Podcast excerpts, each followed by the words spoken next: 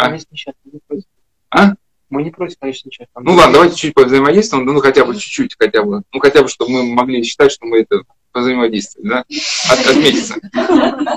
Ну вот, ну вот, например, вот, вот, вот вечной жизни и наши цели, и как цель христианской жизни, как связаны с вечной жизнью. Понятно, мы читали там Серафим Саровский, Сержание Святого Духа, но если конкретизировать, например, я что-то скажу, что конкретизировать, мне батюшка раз, как он сдавал в академии экзамен, там был такой преподаватель, которому студент бодро отвечает, ну, Христос пришел взять на себя наши грехи. А как пришел взять? Что они, грехи, что это? Мешок, что ли, их можно засыпать? А он на плечо взял. Как взять? И вот что такого, как, бы, как вы понимаете вечную жизнь, потому что это центральный вопрос христианства. Если не понять это, в принципе, все то, что мы с вами обсуждаем, оно не, не, может не прийти пользу. Вечная жизнь – наша цель.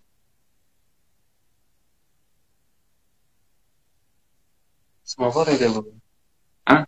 Самовар и Ну, в каком смысле, да. В каком смысле, если это был правильный риск, если это состояние продлится, и вы сможете принести его в вечность, то, возможно, да, там вы взгроматите на отдых. Но если конкретизировать.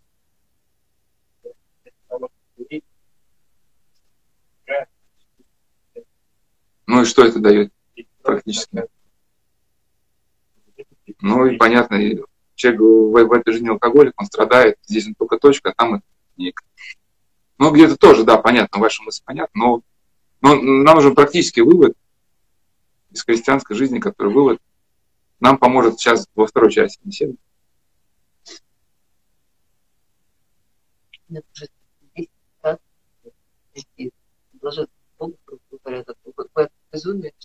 Ну, это, Нельзя, это, грубо говоря, принести да, с собой. ну, да, да, э, это, это действительно... Я сейчас просто да, да, не буду ссылаться я, э, на авторов, просто я раньше, когда собиралась, об этом много кто писал, и Макарий Великий, вот его духовные беседы, много, ну, много кто писал. Самое, самое большое как бы, размышление об этом это у Сергея Строгородского в ее книге «Православное учение спасения». Там есть глава возмездия. То есть как в христианстве понимается... Сейчас. Я еще не могу говорить пока. Там, там увидимся. Да, да, да, попозже, воздержусь. Э, вот, например, я был в воскресной школе, там дети, ну, дети хотели поддеть, конечно, но у нас там появился живой диалог, они готовили, шушукались, и каверзный вопрос, что, и, э, значит, а если вот там говоришь, что, что там люди в очередь стоят, ну, или там, ну, это типичный вопрос, так тогда нелепый. Если там костры, то где берут дрова? Ну, просто это ответ нет, ну, понятно, нам это смешно, но а, у вас есть ответ?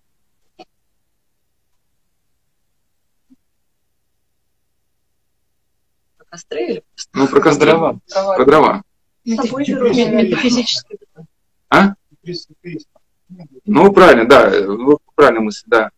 Просто у меня на беседах один мальчик, ну, раньше он наркотик ходил, у него был период ЛСД, и он на беседе, я, я поддерживаю, тут не согласен, но он хотел меня, я потом признал, что он хотел меня остановить, начать кричать, что я во всем ошибаюсь, но я, и говорит, мой мозг просто горел. То есть человек говорит, что мозг горел, а огня не было, да?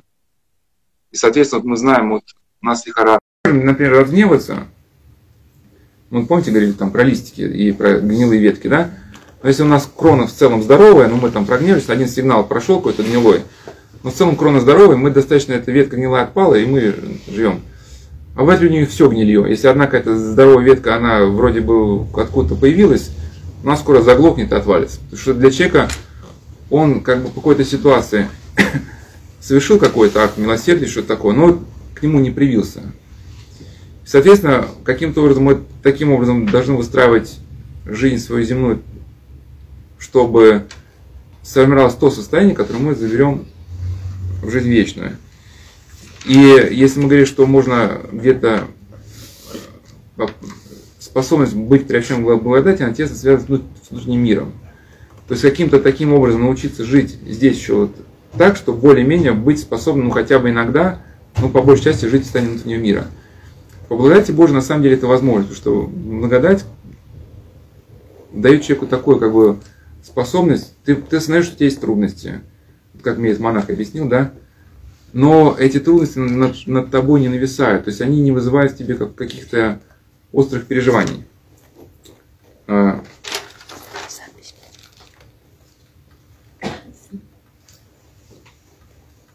Таким образом, значит, вот это понимание о вечной жизни, оно вот,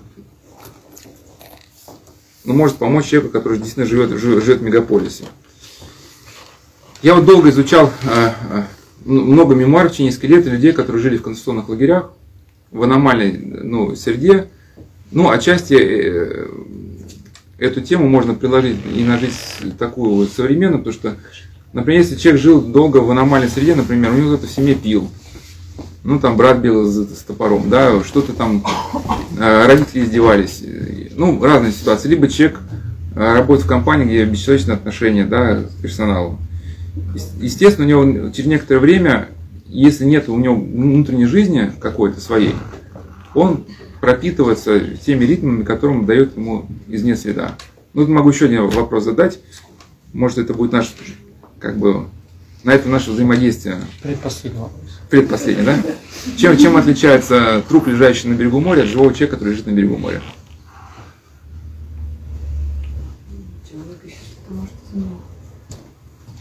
Ну, что, что может? Ну, это, ну, понятно, это может загадка не очень корректна, потому что она предполагает массу, массу, массу разных вариантов. Но учитывая вот контекст э, беседы и то, что сейчас я буду скажу, что вот есть какая-то среда, которая вас деформирует, который вас наделяет своими свойствами, и вы теряете себя. Ну, температура тела, да? Мы можем сказать, что человек живой, пока у них температура тела не сравнялась с температурой океана. Да? И если э, у них, ну, как бы, этот, какие там энтропия, термодинамика, в общем, ну, в общем, туда, что-то такое, что температура, э, температура двух сред будет стремиться к общему, да, но человек это будет означать смерть, да. Пока его сердце бьется, у него температура будет другая. Второй момент – это собственный ритм. Да, ритм волн труп легко узнать, потому что труп двигается вот в ритме волн. Человек, который шевелится, он пытается что-то свое как бы внести в этот ритм. Но есть такое правило, что если у вас не будет своего ритма, вы по неволе завяжетесь на внешний. То есть, если у вас не будет какой-то внутренней жизни – вы просто по неволе будете переживать либо внутренние страхи свои, огорчения, да, либо внешние проблемы, что опять вас там заперли, опять там что-то еще, опять там, ну, все такое прочее. У вас других тем для разговора не будет. Может быть, не сюда не совсем будет корректно употребить одну а, а, аналогию из неврологии, но это, я считаю, это Оливер Сакс, музыкофилия. Ну, не знаю, может, нам на не нравится, просто подарили, как бы, стал читать. А, и там просто, ну, там важный аспект будет для нас из этой книжки, который связан, э, там описано, одна глава была про музыкальных червей. Музыкальные черви – это навязчивая мелодия, которая к нам прилипает. Да? И как бы приводятся некоторые взгляды, почему вот эти навязчивые мелодии нас штурмуют. Ну, у нас у всех, у многих это было, да, какая-то мелодия привяжется, но есть люди, у которых это вообще катастрофа. То есть у них даже глухота не спасает. Вот мы говорим по, по привычке, что вот как хорошо, что человек глухой, ничего не слышит. На самом деле это неправда. Если у человека нет стимуляции как бы внешней, и при этом нет внутренней жизни, да, как бы у него может начаться внутренний шум. Причем внутренний шум, от которого он уже не сможет избавиться. То есть, либо он, у него внутри начнут орать песни, которые он слышал. Конечно, часто это инфернальное действие, да. Таким образом, ну, демоны издеваются над людьми, что было, кстати, вот описано игуменом Н, кажется, в ее книге «На горах Кавказа» или что-то такое там, ну, что вот эти музыкальные черви, которые не может этот Оливер Сакс понять, они в эскетической литературе описаны. Сейчас просто я скажу один пример, что это в сторону инфернальной, нас интересует в сторону, больше не неврологический аспект. Что там один монах там был, когда в горах, он выходил молиться, и вдруг начал слышать реальный оркестр в горах. Ну, прямо масштабный. И он прям понял, вот здесь скрипка фальшивит, вот здесь. И он даже начинал как бы рукой дирижировать там просто так. И раз, а утро, уже утром он опять правила не прочитал, как бы, да? И он начал понимать, что каждый раз, когда он выходит на читать правила, вот этот оркестр начинает играть. И он э, потом уже понял, что дело, дело нечисто, и уже как бы со слезами пытался от этого дела отбиться, ну как-то уже вошел в колею. Но там была одна версия, не знаю, может она ошибочная. Может она ошибочная, но как аналогия. Пусть она ошибочная, но как, как аналогия, да? если, грубо говоря, э, у нас есть такая связь как бы обратная, там, э, если мы не загружаем что ли, свой мозг, не даем ему стимуляцию, грубо говоря, то, то он сам начинает производить какую-то обратную стимуляцию. Ну и мы это обращали внимание, если ты, например, начинаешь молиться, то это внутреннее бормотание, оно начинает прекращаться. Понимаете, есть и инфернальный момент в том числе, да?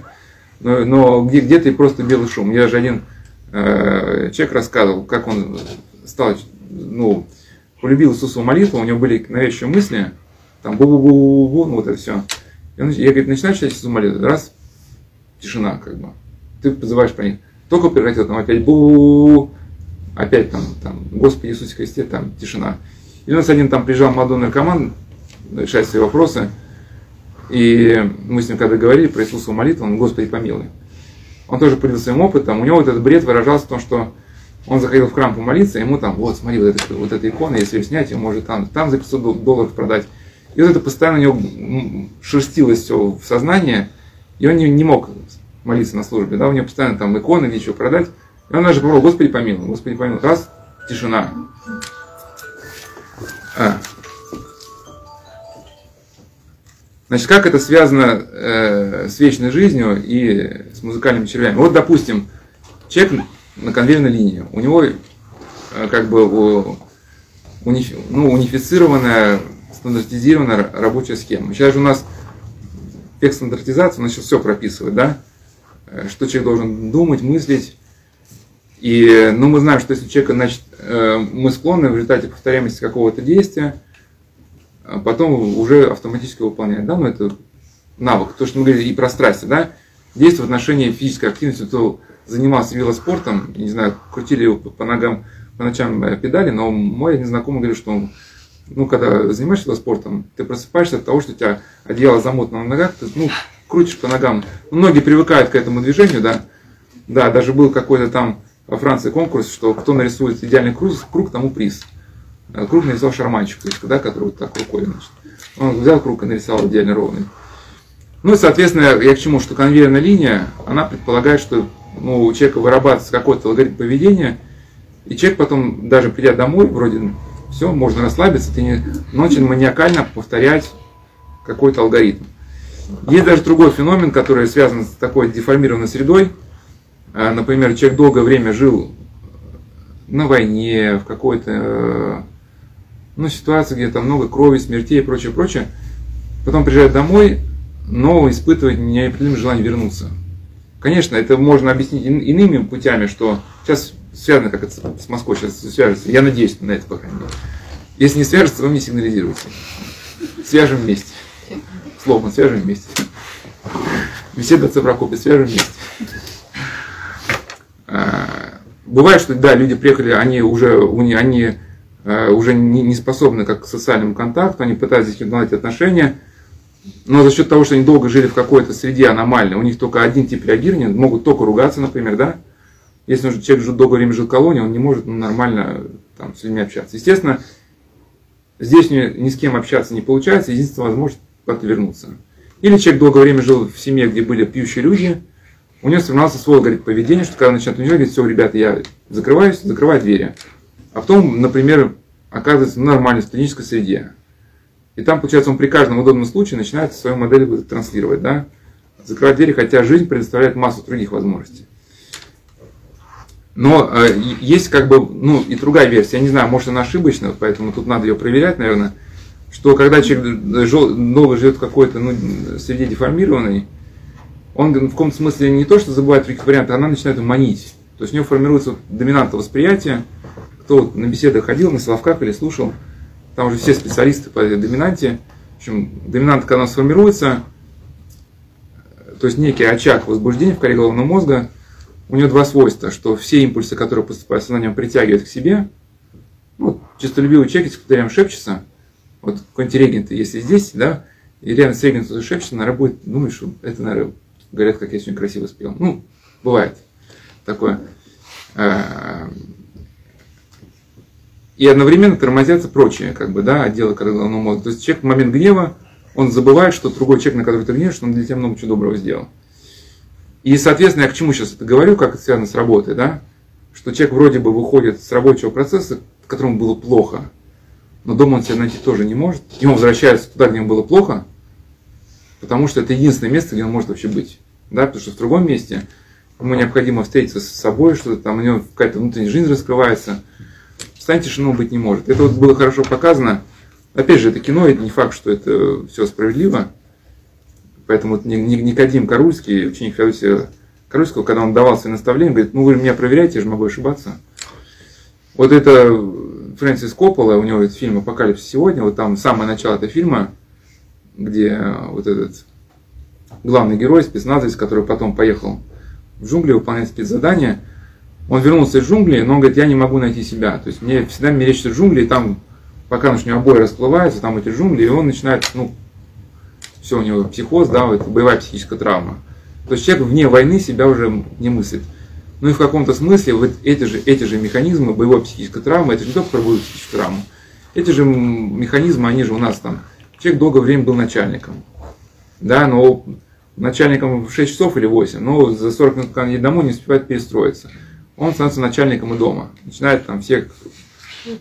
А? Ну, строить, строить дальше. Ну, и, и, и, и следствие, ну, например, и, и если человек э, ошибочно полагает, что его жизнь это только его жизнь дома, то получается абсурдная ситуация. Там сработал, ну, ну это в лучшем случае, мы берем самый идеальный вариант, такие, ну там, ну, например, в 6 часов он заканчивает, но это совсем такие, э, в 9 приезжает. Ну, условно.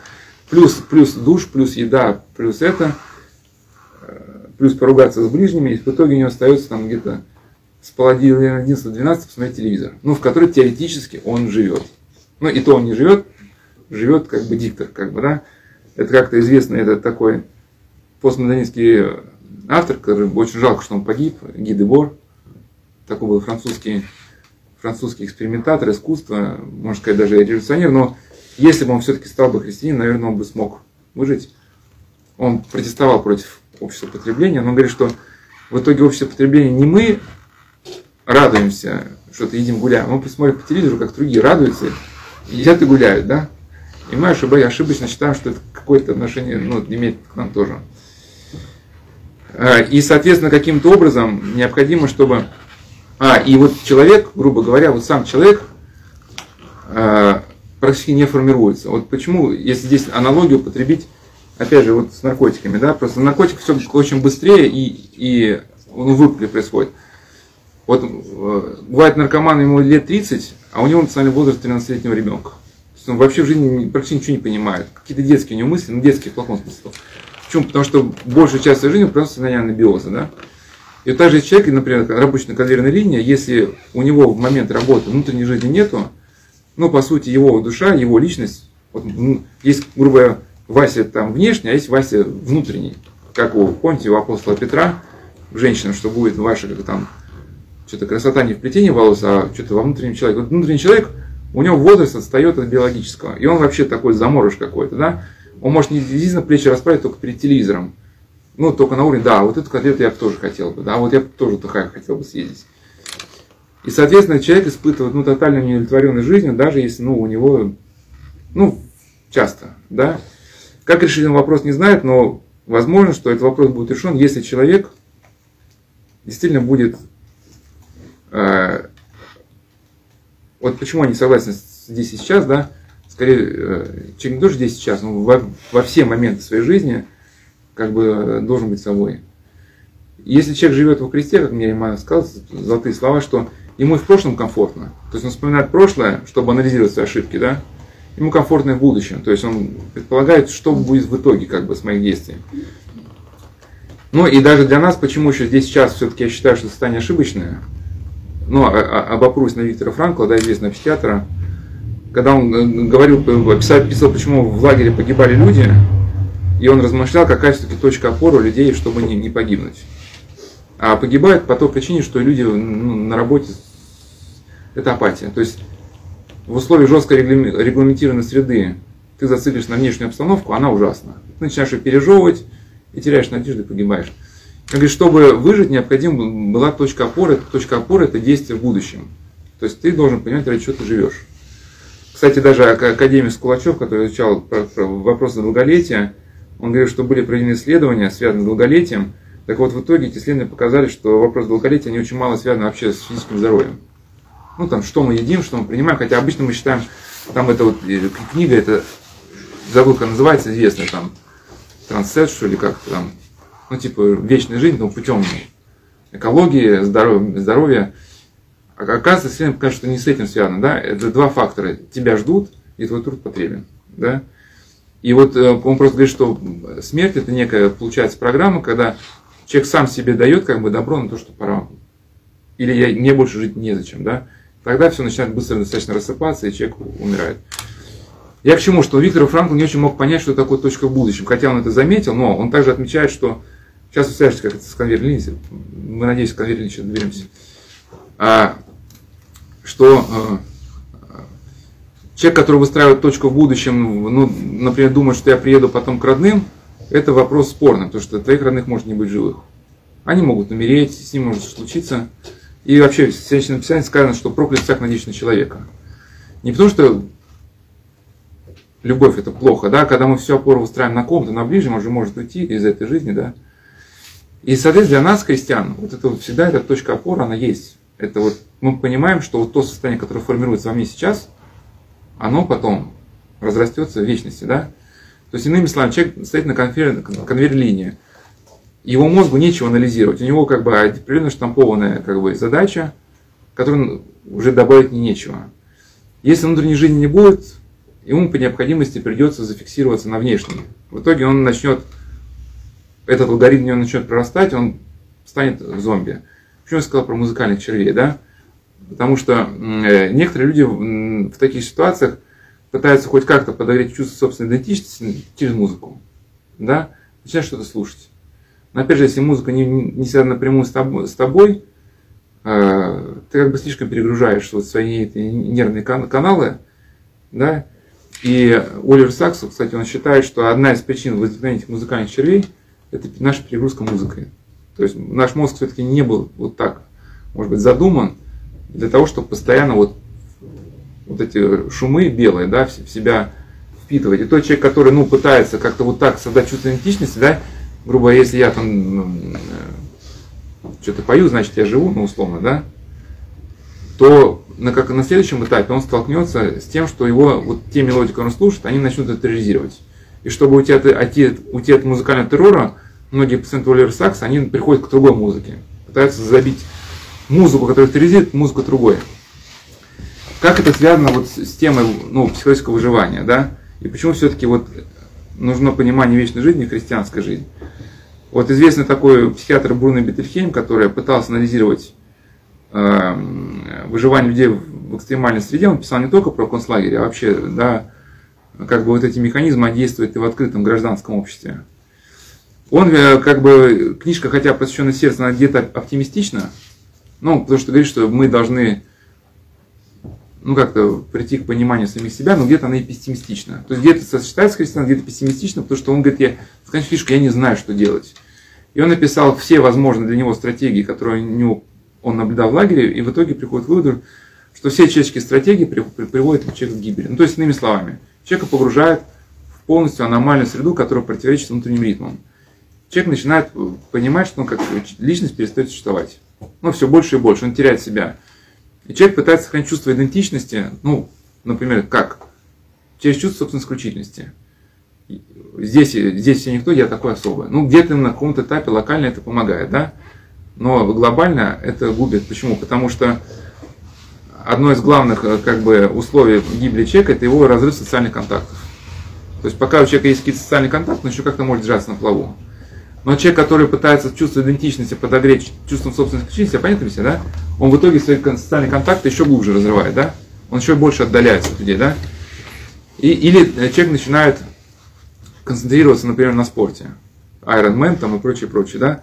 В, в итоге вот эта стратегия на каком-то этапе тебя вырывает из офисной мозгодерки, но на, на, на, на, на, как бы на длинной дистанции она также тебя порабощает есть в аддиктологии, ну, аддиктология это как бы наука по нашим о страстях, есть такой термин фиксация. То есть, когда ты занимаешься какой-то деятельностью, у тебя получается, ну, по сути, та же самая доминанта. Ты не фиксируешься, и прочие стороны твоей жизни начинают нивелироваться. Люди, которые занимаются Ironman, да, вот эти там бега, там прочее, чтобы, казалось бы, уйти от переживаний, связанных с офисом, они настолько переключаются на Ironman, что начинает страдать какая-то личная жизнь. Ну, все прочее, что не связано с таким профессиональным спортом, оно начинает в жизни распадаться. То есть человека как бы получается, как называется, ну, перезависимость, да? И в итоге человек ходит по кругу, но на каком-то этапе он все распадается, да? А получается, что мы, что мы имеем, если у человека всегда вот есть точка какая-то вечности, да? Получается, человеку на конвейерной линии он понимает, что вот я сейчас раздражен. Сейчас у меня вот прямо сейчас, вот почему я говорю, что вот если бы христиане жили как христиане, вот все то, что хочет достичь психологии, было бы у нас само собой. Вот это состояние было бы уже автоматически. Просто откуда оно появилось это учение здесь сейчас? Когда все-таки смотрели, видимо, психологи на людей гармоничных, пытались понять, что они видят, что эти люди, они могут в каждый момент времени ну, быть радостными, довольными жизнью, даже когда у них нет того, чего они хотят. И, и в принципе, психология попыталась как-то таким образом смоделировать. Но это, кстати, вот так появляется в психопрактике, когда произошло крушение, ну, все-таки раньше было людей больше, может быть, верующих, да, и искренних, но когда искренняя вера сопровождается каким-то, ну, положительным переживанием. И когда люди все-таки утратили какую-то основу мировоззренческую, ну, в масштабе мировом, да, появился запрос, чтобы вот эти положительные эмоции создать с помощью психотехники, создать какую-то аналогию, да. Возможно, так появилось и вот здесь сейчас. Но если бы человек жил вот так, с пониманием вечности, в каждый момент времени он уже был бы, что называется, в моменте. То есть я сейчас нахожусь в таком моменте, котором во мне формируется то состояние раздражительности, и я заберу жизнь вечную. Поэтому каким-то образом надо прямо сейчас с этим что-то делать. Человек начинает там молиться что-то, да, сопротивляться. Что происходит на, как бы, если сказать, внешними глазами? У человека происходит какая-то внутренняя работа положительной направленности. И за счет того, что у человека внутренняя работа происходит, внешне перестает как бы ну, над ним доминировать, да? Понимаете? Здесь вопрос в том, что людям э, невозможно найти, ну, как я, это говорю даже не православное течение, просто как сторонний наблюдатель, бесстрастно, да? Вот вне православия я не знаю, как, как, какой-то такой, ну, не хочу слово систему потерять, но употреблю, чтобы понятно, какой-то система, которая бы дала человеку именно способность постоянно вот этого какого-то внутреннего движения. То есть, ну, человек, ну, ну, ну внутренний, да, может петь. Ну, сколько ты будешь петь? Особенно, если ты знаешь, что, например, ты потерялся в этой пещере, тебя завалило. Будет у тебя силы петь, да? Ты можешь сочинять стихи, но если тебе что-то болит, ты будешь сочинять, да? Ты можешь думать о чем-то прекрасном. Ну, сколько ты об этом будешь думать, да? И ну, мы, все, мы все уже этап прошли, когда мы пытались из каких-то внутренних проблем выйти, стимулируя себя какими-то представлениями, да, но каком-то этапе понимаешь, что все это ерунда какая-то, да? И у тебя, в общем, современным языком не хватает мотивации дальше продолжать. Здесь все это связано лично с тобой, в каждый момент времени. Еще здесь некое, некое дополнение, да, что э, вы знаете, что такое, ну, я сказал, да, что формируется у человека, который работает на конвейерной линии, или эти, работает в супермаркетах, да, там же все бизнес-процессы прописаны. И сильно этот процесс, ну, работа, ну, отупляет, потому что ты выполняешь одну и ту же механическую задачу. Даже если человек юрист, например, вроде он пишет контракт, вроде это неплохо, но контракт это как бы у нас все более и более такой манифактурный тип производства, помните, в школе, манифактура это разделение там, разделение э, работы на этапы, и человеку поручают все более и более узкие специализированные задачи, где он, ну, конечно, есть там суперфирмы, которые пытаются на работе дать целую картину, но не в этом суть. То есть, когда человек, э, что такое условный рефлекс? То есть, э, помните, да, как бы академика Павлова. То есть, мы говорим, что у работника вырабатывается условный рефлекс. Как его разорвать? Что, помните, да, собачку академика Павлова, в чем там была суть? Что собачке дают мясо, она кушает, и вдруг загорает лампочка. Да? И, ну, понятно, э, за счет того, что собачка в этот момент кушает, у нее слюна еще есть. И такой закон даже на деятельности мозга, одновременно нейроны, которые активируются одновременно, они связываются. То есть потом, даже когда мяса не будет, но лампочка загорится, у собаки потечет слюна. И что происходит, как это связано с работой, например. Грубо говоря, человек долгое время жил в аномальной среде, ну, у него там, может, там родственники были пьющие, или там конвейерная линия, и вот бывает даже достаточно увидеть что-то там по телевизору, то, что связано с твоим местом работы, условно, или просто какой-то намек чтобы у тебя воспри... ну, весь спектр переживаний, который у тебя там крутился да, на работе, там ненависть, там гнев, ярость, чтобы он тут же как бы всплыл. Часто академика Павлова называли поборником тоталитарной системы за его учение рефлекса. На самом деле, те, кто говорит, не совсем знают академика Павлова. У него еще было под конец жизни, он стал разрабатывать, ну то есть не разрабатывать, под конец жизни он назвал свою вторую систему, перестал называть сигнальной. То есть есть вторая сигнальная система, грубо говоря, которую можно при какой-то степени осторожности сопоставить. Сейчас я не, могу разговаривать, там увидимся. Э, сопоставить, э, сопоставить ну, с разумом. То есть, грубо говоря, мы сами себе в течение жизни строим наше мировоззрение, исходя из которого э, мы, мы будем оценить реальность. То есть, грубо говоря, ну, человек пришел на конвейерную линию, если у него нет своего взгляда на происходящее, конвейерная линия будет его травмировать. Если у него есть свой взгляд на происходящее, вот даже эта травматическая ситуация, она будет постоянно его обучать. То есть сегодня ты пришел, ты прогнил, значит в следующий раз должен по-другому. Если у человека есть вторая сигнальная система, то есть разум наш живет, то как, какая бы сложная ситуация ни была, настолько она обучает. Ну, на этом построен, кстати, принцип и бокса, и любого там контактного спорта, да. Тебя противник сбил с ног, но если бы у тебя не было второй сигнальной системы, ты бы расплакался. И в следующий раз только ты противника увидел в борцовских трусах, ты бы сразу стал бы плакать, да? Но счет того, что у тебя есть вторая сигнальная система, у тебя есть доминанта бойца, и как только ты видишь перед собой сложную задачу в лице матерого такого противника, у тебя как бы воодушевление наоборот, да? И, соответственно, задача сект тоталитарных курсов стоит в том, чтобы деятельность разума подавить. В жестких сектах она подавляется низкокалорийным питанием, бессонницей, э, страхом. Э, в открытых гражданских обществах вторая сигнальная система подавляется чем? Новостями. Ну, мы знаем какими, да? То есть человек со временем переключается только вот на новости, где что происходит, кто что, сколько заразился, на собственную внутреннюю жизнь. Ну, конечно, мы должны об этом знать где-то, да? но это не центр сознания, а это центр сознания. Так же, как для заключенных лагерей, но на первый план сознания выходило, где там лишние 100 грамм хлеба достать. Э, э, есть такой современный термин, называется диктатура без слез. То есть рабство нового типа предполагает, что раб не должен понимать, что он раб. И в современных условиях вторая сигнальная система, она может подавляться чем? Музыкой, белым шумом, да, и эйфорией. То есть нужно человека постоянно держать в измененном состоянии сознания, в состоянии белого шума, в котором он не сможет додумать, не до, ну, не сможет додумать до конца ни одну свою мысль. Человеку вроде кажется, что он думает, но разум-то он при этом не работает. А мы так устроены, что в мозге, да, что то, что не работает, то, что не используется, то, то, то погибает. У нас все-таки, можно сказать, на физическом уровне есть некие отделы, которые занимаются вопросом принятия социальных или ну, личных решений. Да? Если мы эту способность себе как тренируем, думаем в своей жизни, испытываем свою, свою совесть, да, то со временем мы учимся как бы решать все более и более сложные задачи. Если человек эту работу не производит, то он уже думает только в русле какого-то алгоритма. Какую-то сложную задачу он решить не способен. Кстати, что видно на современном уровне преступности, что огромное количество преступников уже не способно продумать просто даже на два шага, что как там, где их будут там ловить, что с ним будут. Ну, то есть попадаются на какой-то мелочи. Иными словами, что если вы смотрите телевизор, если на рабочей линии вы не молитесь на своей, там, где работаете в супермаркете, через некоторое время деятельность вашего разума, она блокируется. Если она блокируется, открывается возможность для формирования условного рефлекса. То есть внешняя среда начнет формировать в вас свои какие-то паттерны. Если в этой компании, в которой вы работаете, принято подогревать, как это у Джорджа Орла, да, роман 1984, «Пятиминутки ненависти», то вы ими заразитесь. Да? Ну и по сути вы станете таким уже ну, губкой, которая будет просто впитывать внешние какие-то веяния без возможности что-то изменить.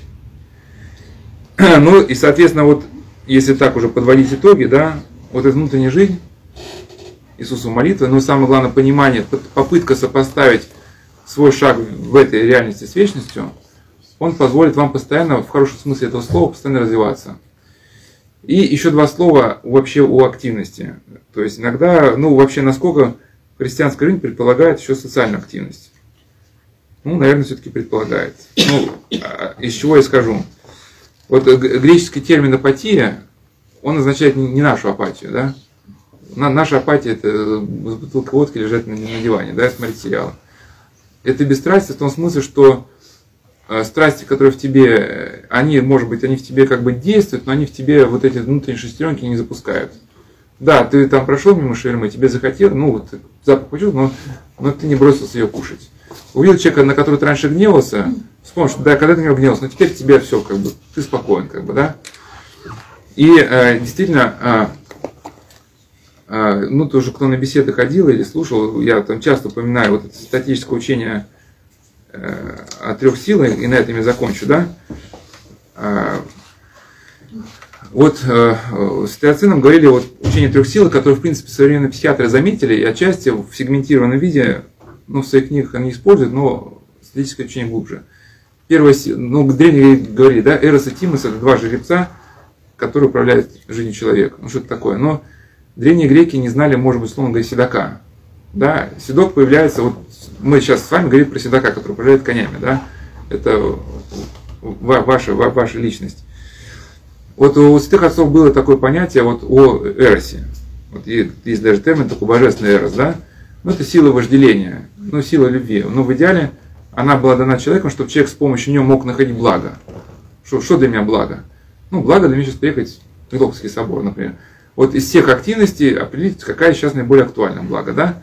Ну, ну, благо, конечно, покушать, но мы определили степень блага, да? Значит, покушать это быстро, а Миловский собор подольше. А вторая сила – это сила тимос, которая сила напряжения, сила гнева, сила ярости, которая нам позволяет преодолевать препятствия, стоящие на нашем пути. То есть мы опаздываем, но мы спешим. Мы понуждаем себя встать с кровати, чтобы встать на ранней литургии. Без напряжения невозможна активность. Сила, которая этим управляет, это сила разумная. Ну, мы уже узнаем, например, Виктор Франк, э, Виктор Франкл, да, это психиатр, он наиболее заметил силу разума, да, в своих творениях. Например, Адлер, он заметил вот силу ярости, да, вот воли к власти. Фрейд, наверное, заметил силу, силу вожделения, но все, ну, в основном в каком-то аспекте грехопадения.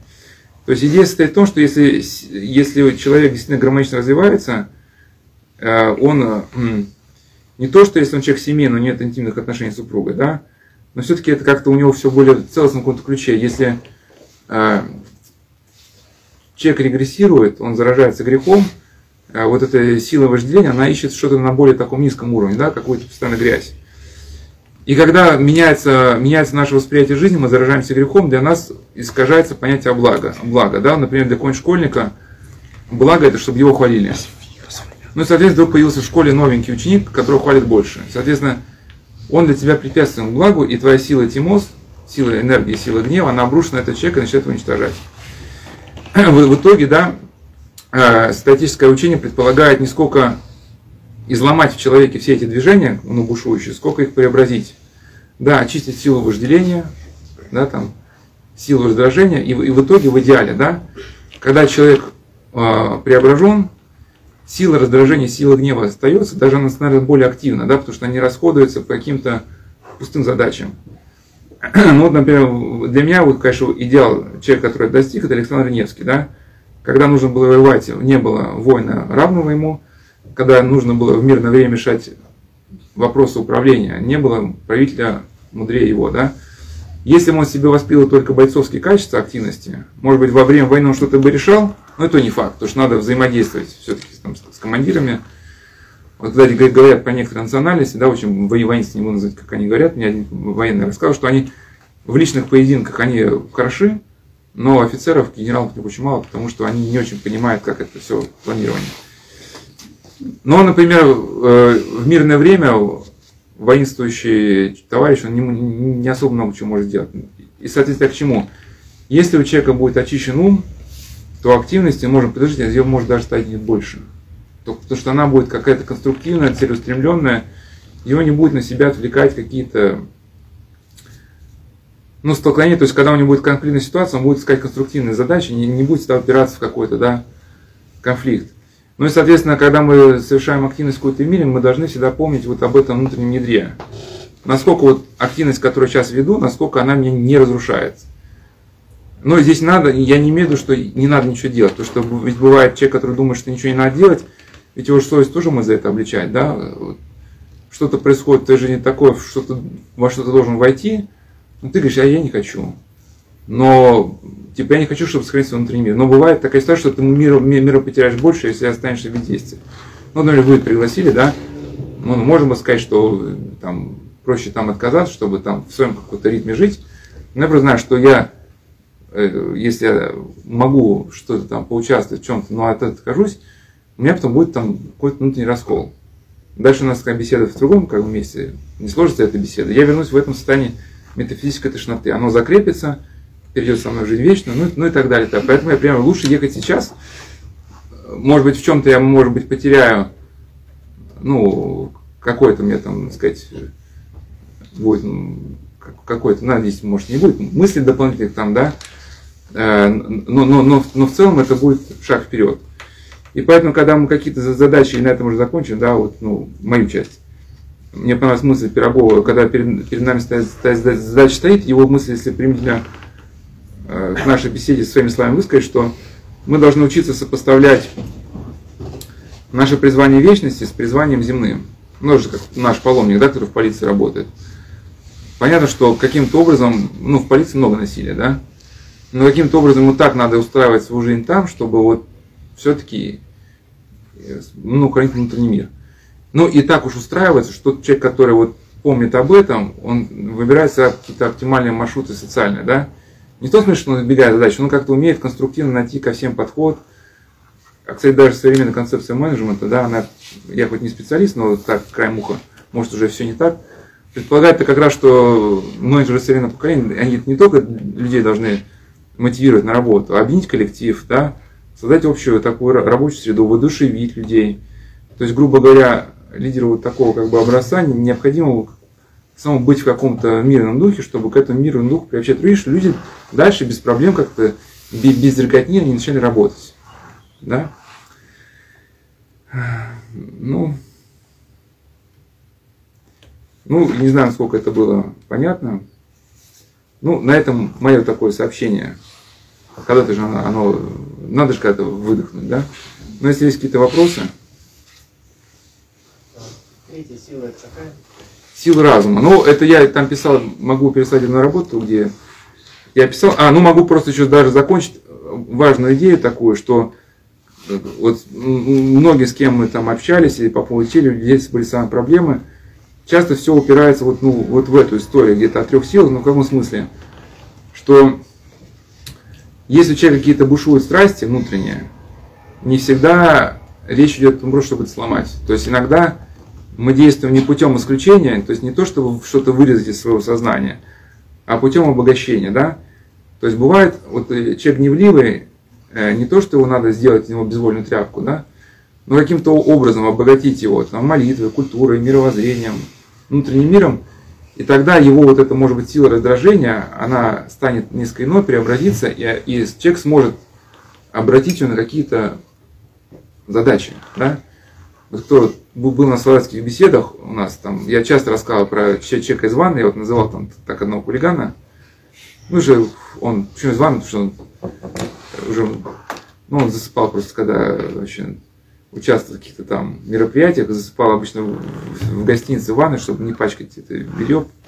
И когда его выташнивал на себя, Ваня он считал, что день удался. Но я к чему? Человек был харизматичным хулиганом, то есть он э, но есть хулиганы, которые достаточно, вот они у мамы там возьмут 50 рублей, скажут, что мне надо куда-то поехать там, не знаю, что посмотреть в центр занятости, сами на, на билет на автобус, сам купит две бутылки пива и останется дома.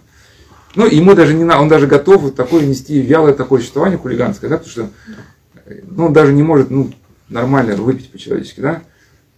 Но чтобы выпить по-человечески, надо деньги где-то найти. Но вот он, он искал, ну я к чему, что у него раньше были очень такие задатки, очень большой активности в сторону хулиганства, да.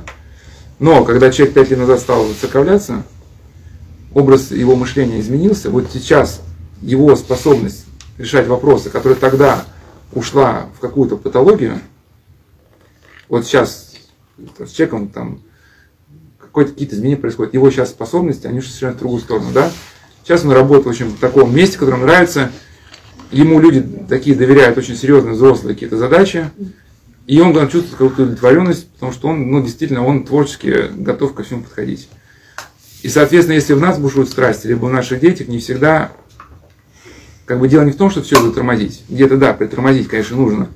Но настолько обогатить свой внутренний мир, мир другого человека, чтобы это все вышло в какую-то другую плоскость. Да? То есть силу вожделения, силу раздражения мы не сможем вырезать из своей личности, потому что они у нас уже как бы есть изначально. Но мы можем их как бы очистить, чтобы они вышли на какой-то иной уровень.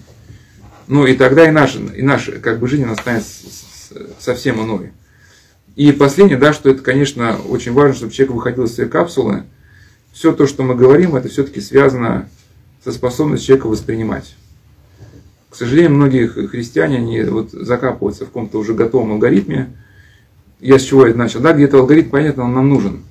Мы не можем, это, кстати, мозг шизофреника так реагирует, то есть, например, мы, мы так сказать, привыкаем к ходьбе, а человек при шизофрении, например, он каждый раз ему ногу поставить, нужно как бы обдумать, как это поставить. Ну, понятно, порождает такое напряжение, что человек не выдержит. Понятно, мы какие-то моменты уже автоматизируем, но иногда все-таки для пользы дела нужно уметь жить с открытым, ну, как бы, не иметь готового ответа. Ведь бывает промыслы Божии, люди нам что-то подсказывают, ну, промысл Божий через людей, да? А счет того, что у нас есть готовый ответ, мы не всегда это слышим. Даже Феофан Затворник считал, что не всегда духовник должен давать готовый ответ, потому что жизнь она многогранней, а готовый человек ответ может где-то закрепостить, и человек в какой-то ситуации должен прислушаться будет к совести, да, а в момент он не сможет этого сделать. И, соответственно, надо до конца жизни сохранить какую-то юность ума, быть способным слушать, воспринимать, э, в том числе и ближних, потому что ведь это, на этом мысли закончу. Да? Просто мы по ошибке считаем, что в ответ на наши молитвы, это как бы Господь нам дает, должен ответ положить на дорогу, прямолинейный какой-то шаг должен быть. На самом деле опыт жизни часто подскажет, что ответ всегда за углом. То есть, когда, когда тебе надо принять решение за углом, ты еще не знаешь, будет там за углом что-то или не будет.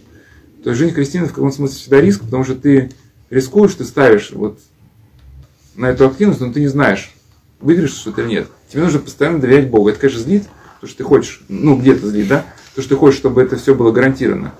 Ну, как вы, кстати, вот ты мне книжку подарил, Сергей Овсяник, она не понравилась мне мысль, что жизнь верующего, это когда ты идешь над, над пропастью, и когда ты ставишь шаг, у тебя, у тебя появляется под ногой рис, но на этот шаг, как бы, да? То есть у тебя рис не появляется сразу, вся целиком. И ты ставишь следующий шаг, и опять как бы, ну, ты просто знаешь, что когда ногу опустишь, там будет рельса. Или когда вот это тоже Сергей Овсяников, или, а, это не он, уже другой рассказывал, что человек э, там э, сорвался с скалы, держится над пропастью за кустик, говорит, Господи, если ты есть, спаси меня, я в тебя буду верить и буду делать все, что скажешь. Отпусти кустик. Да? И, и, и, и, бывает, вот просто наши ближние обстоятельства нам подсказывают какое-то решение, да, которое мы не всегда готовы слушать. Какой дает книжку, мы думаем, ну что книжка, что-то такое, да ну не буду.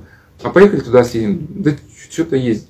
И мы уже заранее знаем, что там ничего не будет, мы заранее знаем, что никакой перспективы не будет, мы уже заранее отчаялись и заранее поняли, что все плохо. Да, и, и вот это получается такая капсула, в которой мы живем, и никакой перспективы, вот так уже сознание работает, что никакой перспективы мы не видим. И то, когда человек начинает ну, рисковать в хорошем смысле это слово, открывается навстречу Богу, ближним, а, то тогда какой-то просвет появляется. И часто ведь эти ответы не находятся за углом. Ну и сейчас просто ну ладно, последняя, такую притчу по этой желанию, я всех потомил, но еще раз расскажу. И, а, и про таксиста расскажу, ладно, вот я еще просто это я столкнулся, вот если на проповедь про таксиста упомянул. Как раз мне монах это объяснил, чтобы был мир в тебе, нужно, чтобы мир был со всеми. То есть у нас тоже у христиан с этим тяжеловато. То есть мы очень хорошо понимаем, как достигать мира для себя, ну там молиться, поститься, там все, все такое прочее. Но при, при этом мы достаточно спокойно реагируем, если кто-то вот, значит, я молюсь все. Да? Кстати, можно проверить там, действительно человек ему, или как в монастырях там кто-то рядом чайник поставит. Ну-ка проверь, какая у тебя молитва, да? Все, там выключите свет, выключите чайник, не мешайте мне молиться. Или там у нас один трудник ночью стал молиться, включил свет, так, э, включил свет, стал читать кафе. Ну, кели для трудника, там он не один. Ему говорит, слушай, что, в своем уме? Хорош. Он вслух еще читает. Говорит, только бесы боятся молитвы, в общем. Ну, его вот в итоге вытолкали просто, как бы, да. Ну, и это к чему? Что вот такая ситуация произошла. Я освещал квартиру, там была очень такая э, семья веселая, в общем, и мне надо возвращаться на подворье во Всеволожск. Ну, и там ну, долго ехать, э, больше тысячи там э, рублей поездка. Ну, может при том, что таксист должен быть где-то доволен, ну, условно, может, и недоволен, я не знаю. Но со мной из дома вышли еще три человека, которые жили рядом. Ну, это родственники всегда квартиру освещали. И они начали хотели пешком дойти, у них несколько домов, но потом решили сесть в машину. А там такие дворы, все заставлены машинами. То есть он берет меня, клиента, и он думает, что они со мной. Едут туда во Всеволожск. И тут отношение, меня, э, прежний батюшка, видите, меня вот два двора там. Он говорит, слушайте, давайте сейчас, ну, навигатор. Да что забивать, у меня два двора. А там парень сидит горячий, как горячая кровь. Он начинает нервничать. По-моему, вторая, ну, достаточно бесцеремонно, только что все были на начальной квартиры, и теперь меня туда, теперь сюда, потом сюда, потом проведите, потом в арку. И я чувствую, парень на взводе, а мне ехать читать, я хотел почитать книжку, там, помолиться в дороге, да. Но как буду молиться, когда со мной человек вот просто кипит. Ну, я, я ему объяснил, что, молодой человек, мы с вами все будет хорошо, вы не переживайте, мы все как с вами потом все решим. Все решим. Да, то есть, если ты хочешь, чтобы мир был в себе, тебе надо каким-то образом и выстраивать вокруг себя. Если вот этого второго компонента не будет, ты никогда не построишь его в себе. Если будет хоть один человек по вине, э, который находится в тревоге по твоей вине, вот есть такой духовный закон, это Марка Подвижник, есть такие, так называются духовные законы. Он формулирует, что по духовному закону эта тревога будет передаваться тебе. Да, поэтому если у вас, так сказать, благочестивое христианское семейство, может, не совсем верующие, будьте добры обеспечить мир а, там, и тогда вы сможете спокойно молиться. Вы можете помочь меньше, но зато вы спасете мир. Когда люди начинают молиться, там жена просит что-то помочь, человек там, я молюсь, все. Но это не, не принесет ему. А вот когда он, например, сейчас, что у тебя, какие у тебя вопросы, давайте тебе поможем. Если он поможет сейчас жене, ну, я думаю, что жена все-таки поймет, что муж старается. И я думаю, что она атаку детей на полчаса возьмет на себя, вот, даст ему прочитать 12 ранних псалмов, как все, у тебя есть полчаса, все, с детьми я позанимаюсь. Ну, здесь все обоюдно, да. То когда мы, вот как это Дух говорит, что если мы поможем устроить других людей, Господь поможет нам устроить нас самих себя. Ну, устроить в смысле моральном плане. Многие, кстати, христиане этого не понимают. Вот бывает, они там приезжают на отдых, они состоятельные, понятно. Ну, что-то там такое, понятно, вот там в гостинице или там шоферы, они люди подневольные. Они говорят, извините, ну, сейчас нам номер освободить. Ну, мы же заплатили. Ну, я все понимаю, но это вопрос решения. Пожалуйста, освободите нас. А что такое? И вот, и вот начинается штука. Ну, да, ну ты будешь пререкаться, ты, может, на час останешься номер, но сможешь ли ты в течение дня потом молиться? Конечно, не сможешь. И поэтому вот, ну, людей таких духовных можно отличить, что вокруг, них, вокруг, вокруг него вот такая остается атмосфера какого-то очень мирного духа, как бы, да? Вот чего и всем нам остается пожелать. Спасибо, Господи. Если как, как, какие, какие-то вопросы. А, там были вопросы в прямом эфире, можно задать? Да, пожалуйста. А, ну, там э, был вопрос от девушки, которая страдает зависимостью уже э, какое-то время. Если я правильно поняла, она э, алкогольная зависимость. Она задала несколько вопросов. Один из них был о том, можно ли слушать молитвы по дороге, если нет другой возможности помолиться. А второй вопрос был, можно, можно ли, можно ли, в общем, она попросила... Не, ну можно, ну можно, это вопрос дискуссионный. Ну, можно, если, если вы едете в машине, например, а там, а там э, таксист ставит музыку. Просто если... Попросить таксиста выключить музыку. Ну, или так. Но, но он может скипеть тогда как бы... Вот вы вправе, поскольку вы клиент. Понятно, есть просто горячие парни. Но, но бывает все-таки, я бы скорее сказал, что как, как факультативное занятие, да. Но в каких-то случаях есть люди подслеповатые. Но, в принципе, все-таки элемент сосредоточения должен быть. Просто мы по-разному воспринимаем все-таки информацию со слуха, информацию качества. Там, если у человека это все будет только на аудио, это может, может неправильно. Слушать можно, да, но какой-то период должен, когда им должен как бы войти в себя. Это не должно быть доминантой. Да, это не должно быть доминирующим. И второй вопрос у нее был э, прокомментировать э, ну, медитацию и смотрение в стену, но это еще в начале эфира. Да, э, если, оно, она, там была оговорка, если это помогает ей настроиться на молитву. Ну, ну я, я много встречал, там я встречал, я знал одного прихожанина, который, значит, э, был, был пономарем, но также стал в организации скинхедов, там они ходили, там кого-то били. И мне даже, э, я сейчас ни в коем случае не иронию в сторону девушки, я просто говорю, что запросы бывают разные. Или вот я читал там одну статью одного миссионера про Толкина. Ну, сейчас не важно, он осуждал Толкина, и по- по- по- не, суть не в этом. Я прочитал комментарии. Там много комментариев, кто-то этого миссионера ругал, кто-то хвалил. Мне просто комментарий православного активиста. Типа, вот э, есть такие м, бравые православные парни, типа, в высоких бутсах. Если бы это какой-то такой толкинист встретился там с бравым православным парнем, которому понадавал, он бы понял, типа, за, за кем правда, как бы. Вот. Ну, здесь я бы сказал, что, э, ну, вопрос, в общем, многогранный, пот- потому что, ну, может, где-то его, его и хорошо как бы озвучить, потому что некоторые люди, не совсем понимая, что такое медитация, используют в жизни какой-то свой приемы, который в современной популярной практике где-то называют медитацией, но они счит- считают, что им помогает, а церковь медитацию осуждает, значит, церковь, наверное, осуждает то, что мне помогает. В общем, ну, часто используется медитация, вот в современном э, люди в популярном виде, то, что по сути медитацией не является. Это по сути переключение внимания. То есть, да, там э, вы, вы чем-то встревожены, э, варите яички в кастрюльке, побежали пузырьки, вы на них пытаетесь сосредоточить. Иди- Идете, гуляете, с- сосредоточены на шагах.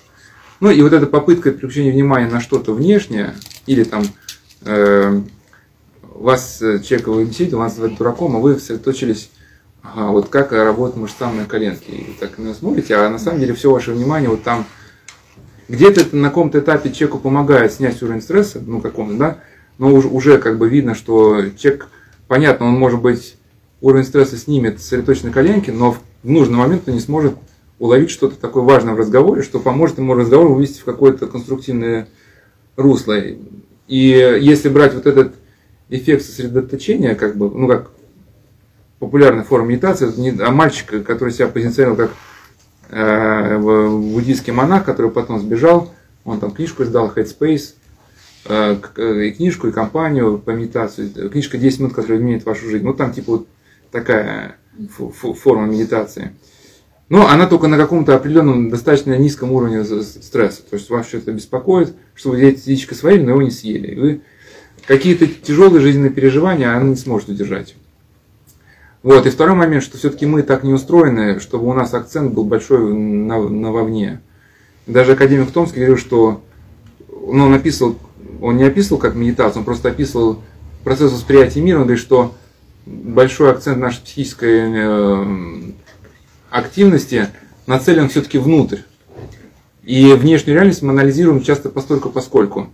Если человек усилием воли смещает акцент внимания вовне, на, как, на, на стены, на прочее, он перестает что-то замечать внутри себя. Но это разговор очень, э, так сказать, э, бездонный. Вот я могу посоветовать, есть такая даже научная исследование, если просто кто-то может сказать, что просто батюшки, что еще может, могут батюшки про медитацию сказать, да? А, Ну, сосредоточение бывает, даже фильм хороший, по сути, это медитация, да? Ну, или, ну, в таком смысле. Или как Иван Лин медитация называл, когда человек наблюдает за закатом. Это не та медитация, которая, в принципе, развивается в Индии, да? Вот э, более серьезная виде медитации, которая предполагает включение в какой-то поток, ну вот есть на- научное исследование, это было, оно проведено в, из- издано в городе Берштайм, ну то есть можно брать ФРГ, Берштайм, трансцендентальная медитация. То есть главное вот это исследование, там опрашивались люди, ну после того, как много немецкой молодежи стало повреждаться по заказу, по заказу прав- правительства,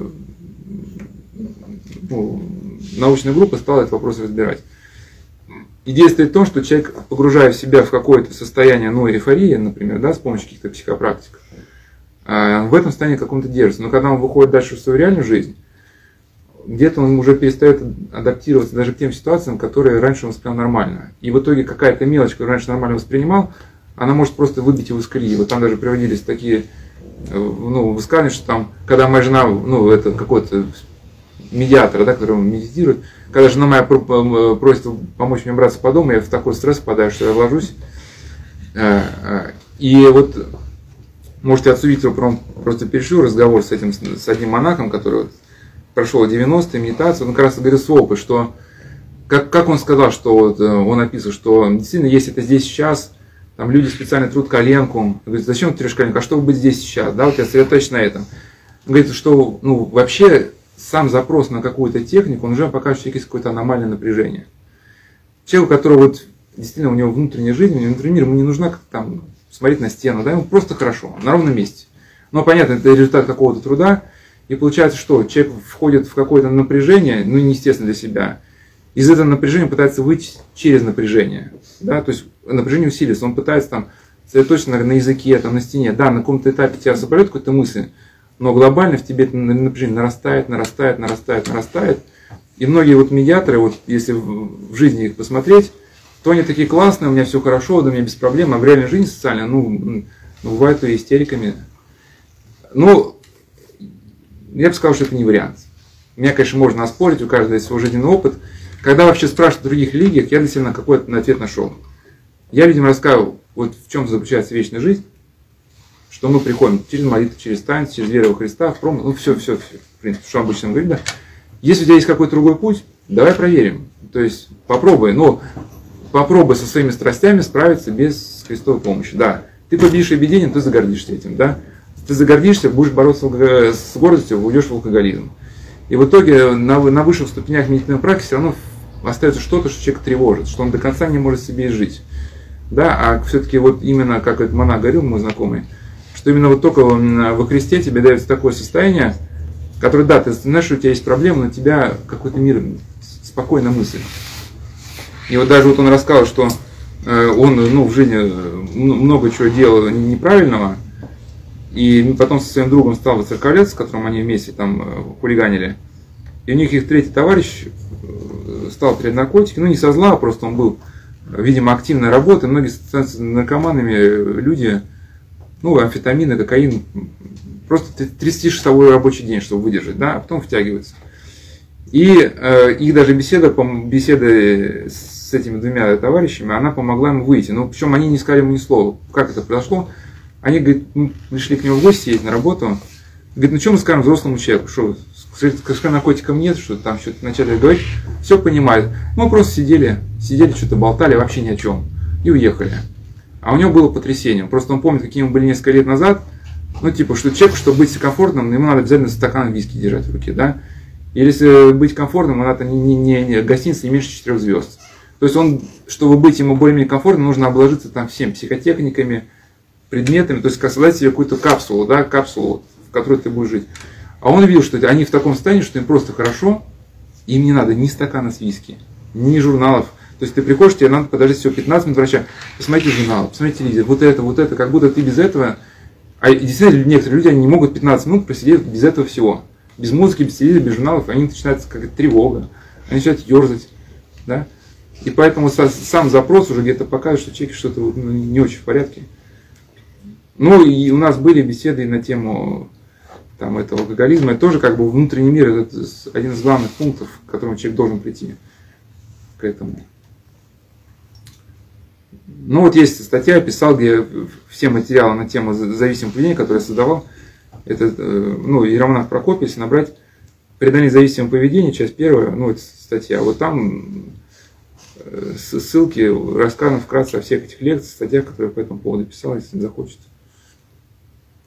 У кого-то какие-то еще вопросы есть? Самый классный был вопрос, Да, есть. напоследок ваш размешу. В больнице, когда значит, был в больнице, э, один молодой человек что-то сказал, что там у него, он, он, он за полный интим, что-то такое. И я решил выступить. Сейчас прямой эфир отключится в самом лучшем месте. это общение слишком много его, либо оно... Не, дело, не- дело не в том, что общения слишком много, дело в том, что не совсем э, как бы... Ну и опять же, наверное, скажу ошибочную точку зрения, потому что это я не проверял, ну просто основу на чем-то. Ну, в этой области очень, очень как бы, ну, опять же, я ошибусь, наверное, ну, наверное, очень модно наблюдать за успешными людьми. То есть, когда пытаются какую-то систему разработать, за успешным человеком ходит секундомером, сколько он потратил на это время, сколько он потратил на то время. Истинно, когда смотрит на менеджера, у которого все получается, смотрит, он, а, он общался 4 часа 15 секунд в день. Он трижды попил кофе, ну и поэтому вырабатывается какой-то алгоритм. И этот алгоритм пользуется те люди, которые не совсем понимают вот того состояния человека, который общался, да. Действительно, само по себе общение не факт, что оно интегрирует людей друг с другом. Где-то оно может только утомить. И для меня поэтому ну, ответом на вот эти вопросы, вот такая была э, книга Роберт Киган, Лайза Лехи «Неприятие перемен». Она такая книга светская, но по сути, там светским языком, по сути, высказывается христианское понимание жизни. И вот Роберт Киган, это гарвардский профессор, которого приглашали часто в какие-то, ну не только большие компании крупные, но и общественные организации, где вот находил, ну, возникал системный сбой, люди перестали понимать друг друга. Ну, например, общие большие компании, которые делают какой-то общий продукт, где их ну, совокупный валовый продукт а, связан с, ну, со скоростью там, коммуникации там, и прочее, прочее. И они как раз говорили, что много было значит, копий сломано, опыты показали, что тренинги не работают. В итоге они пришли вот к этой системе, которая по сути, это просто, это по сути христианская идея. То есть там, ну, некая была, ну, там работа шла несколько месяцев, ну, и предполагает, да. Ну, и первые основы, ну, первые такие заходы, что вначале, что ты хочешь в своей жизни? Ну, какой-то там, их вызвал директор какой-то компании с миллиардным оборотом, который говорит, что у меня, мне нужно найти преемника, которого меня бы разгрузил, но мне не получается. В общем, ну, это приезжает команда Роберта Кигана, и что ты вообще хочешь от жизни? Говорит, я хочу, чтобы мне все доверяли что у меня была коммуникация с моими там, коллегами. Потом, а что ты реально делаешь? А реально я на них ору. Когда ко мне кто-то приходит с какой-то проблемной ситуацией, вместо того, чтобы ее разрешать, ну, обдумывать с человеком, я говорю, как ты довел наглец до, такой, до такого состояния, да, в итоге люди боятся, перестают потом говорить. В итоге человек делает противоположные вещи. Почему книга называется «Неприятие перемен»? Когда человеку раскрывают на это глаза, он не хочет как бы это, да, как бы понимать. И в этой книге, значит, приводится такая идея, что есть проблемы, ну, так, такие, ну, как, как не помню, как сказать, ну, фактически или физически, я уж не помню эти термины, ну, грубо говоря, устала, отломилась ножка, значит, это проблема, да. Значит, и решение такое, да, ну, прямолинейное, значит, нужно ножку прикрутить. Бывают как бы вот проблемы адаптационные, которые связаны, что у людей нарушена коммуникация, они не понимают друг друга. Каждый он сам себе звезда как бы на этом пространстве. И чтобы из этого кризиса выйти, необходимо, чтобы ну, большая часть людей, которые в этом пространстве живут, чтобы они, у них изменилось отношение к жизни. И по сути, вопрос решается вот тогда, если здесь один просто вывод да, из этой книжки, что когда ты начинаешь понимать, что ты единственная звезда на этой планете, ну то есть звезда в этом мире. Вот может, да, помните, в Экзупери там взрослые все живут на одной планете. И там просто они описывали, как они приезжали в разные компании, иммигрант, центры, иммигрантские центры, которые изучают языки, ну, всякие медицинские центры, центры пожарников, финансовые компании. Вот, по сути, все упиралось в этом. Э, каждый считает ну, себя где-то в чем-то правым, и вот эта интеграция на, на общем уровне, она, она, она невозможна. Сигнал гаснет. Ну и только умение слушать другого, да, сопоставлять его мысли с своим интересом, приводит к тому, что вот какой-то общий такой климат оздоравливается. Просто там бывает, да, конечно, люди, например, гениальные, которую компании приносят большие доходы, там была глава про Кэти, которая не умеет себя сдерживать. Ну, то есть это маркетолог с крупной компании, которая принесла там миллиардную прибыль своей компании. Но она действительно талантлива, но когда начинается совещание, есть, есть какая-то критика в ее адрес, она начинала просто рвать и метать. Ну и при этом она считала, у нее был какой-то свой загон мысленный, что все ее будут любить, только она будет работать на 150%. Но сама так решила. В итоге она загоняет себя в какой-то тупик, и когда рабочая группа должна выехать на какие-то переговоры, Кэти нет с ним, потому что она попала в больницу от переутомления. Ну, в итоге нет никакой вообще жизни, кроме работы, потому что ей кажется, что только когда она будет работать много, ее будет все любить. Но потом, как бы Кэти стала понимать, что на самом деле даже эффективная работа заключается будет тогда, когда у тебя будет и отдых. Ну и тогда я к чему, когда люди начинают каждый понимать что-то про свою жизнь, общий климат оздоравливается. А вот так, такие прямолинейные, ну давайте больше общаться – ну, о чем общаться, во-первых, да? Ну, ну, пообщались. Это как они говорят, да, там, в 2 3 часа ночи. Кто там? Надо поговорить. А сколько у вас? Трое. Ну, вот поговорить. Да, и у нас одна девочка тоже, она вот э, работала в крупной э, фарм-компании, тоже там их коучи дрессировали, ну, по-всякому там в человека и так заходит, ну, чтобы человека вывести на эмоции, если он, сказать, вскипел, значит, ну вот, смотрит стрессоустойчивый человек. Вот она говорит, после Соловков, она, она прям ощутила как-то благодатное какое-то переживание. Вот меня, говорит, словно каким-то колпаком закрыла. они во мне какие-то кнопки пытаются но мне как-то, я это понимаю, но мне это не действует. И, кстати, ей написали в этом отчете, она потом видела этот отчет, что она весь тренинг издевалась над персоналом. Ну, то есть, в том смысле, они, они пытались ее вывести на эмоции по-всякому, да, она была как в спокойном состоянии духа, и ее не... А когда это благодарное состояние потеряла, тогда уже, да, тогда ее стало разрывать уже на части. И поэтому, чтобы не, не терять... Я думаю, если все-таки вы начнете свой внутренний путь, то вы на, научитесь и с коучем как-то с этим общаться. Ну, где-то, может, там, сделать вид, что вы слушаете, где-то, может быть, они может, какие-то вещи конструктивные скажут, но сам коучинг где-то, он все-таки это где-то суженное представление жизни, потому что на самом деле, это хоть мы расширяемся уже, да, с вопроса, это у Виктора Франкла есть замечательное... А, кстати, кстати, вот то, что я говорю, это я просто условно этой беседой закрою. У нас на Соловках были три беседы «Внешняя жизнь и мир мыслей», где мы разбирали там работу, все вкратце, духовную жизнь. Я здесь немножко повторился, что было сказано там, но для наших паломников я думал, что вот эта беседа, она закроется. И вот там в тех трех беседах я вот упоминал Виктора Франкла, его мысли о основании и причине. То есть основание, например, э, того, что человек как бы ну, эффективно работает, является на его осведомленность, да? то, что он двигается, что-то изучает. Это, это основание. Или основание для счастья, что человек стремится к какому-то смыслу значимому. Да? Вот. А человек бывает, если нет знания, пытается стать причину. То есть, э, то есть создать где-то видимость своей осведомленности. Да? И вместо того, чтобы изучать какой-то предмет, он просто начинает себя пиарить, куда-то там ездить. На первом этапе у него удастся это сделать, создать видимость того, что он центральная фигура. Но впоследствии, да, как бы его ожидает крах.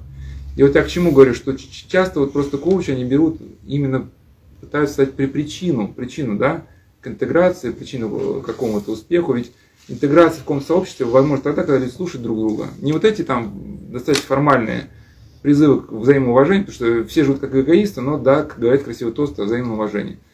Но когда создается вот такая какая-то основа, и может даже вот на уровне руководства за этим следят, у нас, например, в монастыре следят, чтобы человек не занимался не своим послушанием.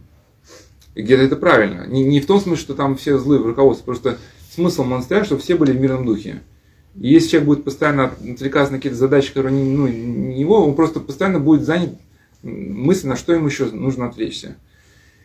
И тогда, когда вот люди начинают прислушиваться друг к другу, да, и у них э, как-то они и дома отдохнуть могут, и чем-то помимо работы интересуются, тогда у них обеспечивается, сама их ритм жизни обеспечит им приток здоровых идей, здоровых сил, которые они потом могут выразить и в работу. А современно, не знаю, может, я не, не, не знаю коучинг и могу где-то ошибаться, но часто люди почему-то ошибочно предполагают, что в замкнутой изолированной среде нужно создать все необходимые условия, а жизнь человека за, это как, да, там пропагандируют, конечно, life balance, что мы там все должны быть вне работы, такие всякие интеллектуально увлекательные, но, как правило, только декларируется, да.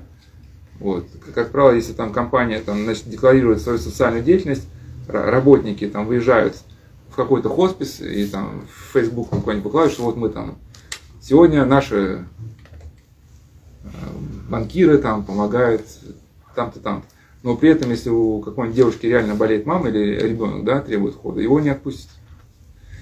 Да, и, ну да, уже талант руководителя вот в этой среде создать условия, может быть, хороший фильм, я на это счет попадался, мне, честно говоря, понравился, как кино не очень смотрю. Этот фильм не, не про компанию, вообще про совсем про другое, вот этот э, застава. Вообще про афганско-таджикскую границу. Хоть там капитан был мусульманин, но какие-то там интересные были моменты. Но если к чему? Я не знаю, вкладывал ли режиссер эту мысль просто, э, ну, или это так я уже там трактую. Там идея стоит на реальных событиях, что под конец фильма на эту заставу, там несколько серий, нападая, нападает большая банда маджахедов, которая в три раза превосходит ну, количество пограничников. Но у этого капитана, у него полный боекомплект к моменту атаки. Но в каждой серии он был, это реальная история была, он мог потерять кого-то из офицеров. Там а, одного офицера арестовали. То есть он, один офицер, он позарился на деньги, и он ну, спрятал героин от мафии, да, и получил за это деньги, его арестовали. Ну, капитан договорился с местной полицией, что если я вам, ну, поймаю одного там бандита, который убил полицейских, вы отпустите моего там этого сержанта, да. И то есть капитан где-то постоянно рискует, чтобы своих сержантов и из каких-то передач вытащить. И под конец у него полный боекомплект, он атаку отбил. А если бы он там человека отбросил, здесь бы поступил бы, да, как-то, ну, нехорошо, то в итоге он остался бы один. Ну, а там с солдатами, но офицеров бы, может, и не было. И, и поэтому я к чему, что вот у него было основание. Основание для потом э, успеха в какой-то боевой операции. Иногда вот этот коуч прям такие формы анекдота, да, что там, там, значит, политрук подбегает к траншею, почему не стреляешь из пулемета? Так патроны кончились. Так ты же коммунист. И пулемет застрочил вновь. Да? Вот, как бы выжить, выжить из людей, как бы, да, то, чего у них на самом деле, ну, нету. А такие, да, я тоже сталкивался с этими рассказами. Ни одна девушка, которая работала в крупной э, консалтинговой компании, знакомая, она рассказывала, что как-то на проект пришел молодой человек, вот именно как в фильмах, итальянских фильмах, он так, о, там, вот пей, там. Ну, э, типа он себя выглядел как, как, как, как друг, с которым ты 20 лет общаешься, и вот он друг приехал из поездки в Австралию, и он тебе рассказывает, как в Австралии здорово. Ну, и говорит, мы все эту игру приняли, да, человек вот так себя ведет, мы все эту игру приняли. Ну, потом у них, э, они занимались проектом, каждый должен делать замечательно, когда сдавали проект, в общем, его часть оказалась вообще, ну, практически не сделанной. То есть человек вот это все постоянно на этих штуках, да, но ничем это, ну, в, в реальности это не сопровождалось каким-то а, каким-то погружением в дело. Ну, вы, вам главное в своем мире сохранить, тогда вы найдете возможность, как общаться и с коучами, и со всеми, и со всеми остальными. Главное не застревать на этом, потому что надо понимать, что частные приемы никогда не станут основой жизни. Катастрофа начинается тогда, когда человек эти менеджмент технологии, рекомендации по частным вопросам пытается сделать свою жизненной философией. Тогда с ним происходит то, что происходит человек, который ну, работает на конвейерной линии, пытается там уйти от своих проблем через слушание музыки или там через спорт. То есть всегда он выбирает какую-то узкую, узкую модель, которая ну, деформирует его жизнь. То есть он пытается всю жизнь как просунуть сквозь замоченную скважину какую-то, да. Но это может только в одном случае сделать, если всю жизнь фарш превратишь, тогда просунешь. Ну и на этой оптимистической ноте, да? Спасибо. Спасибо. спасибо.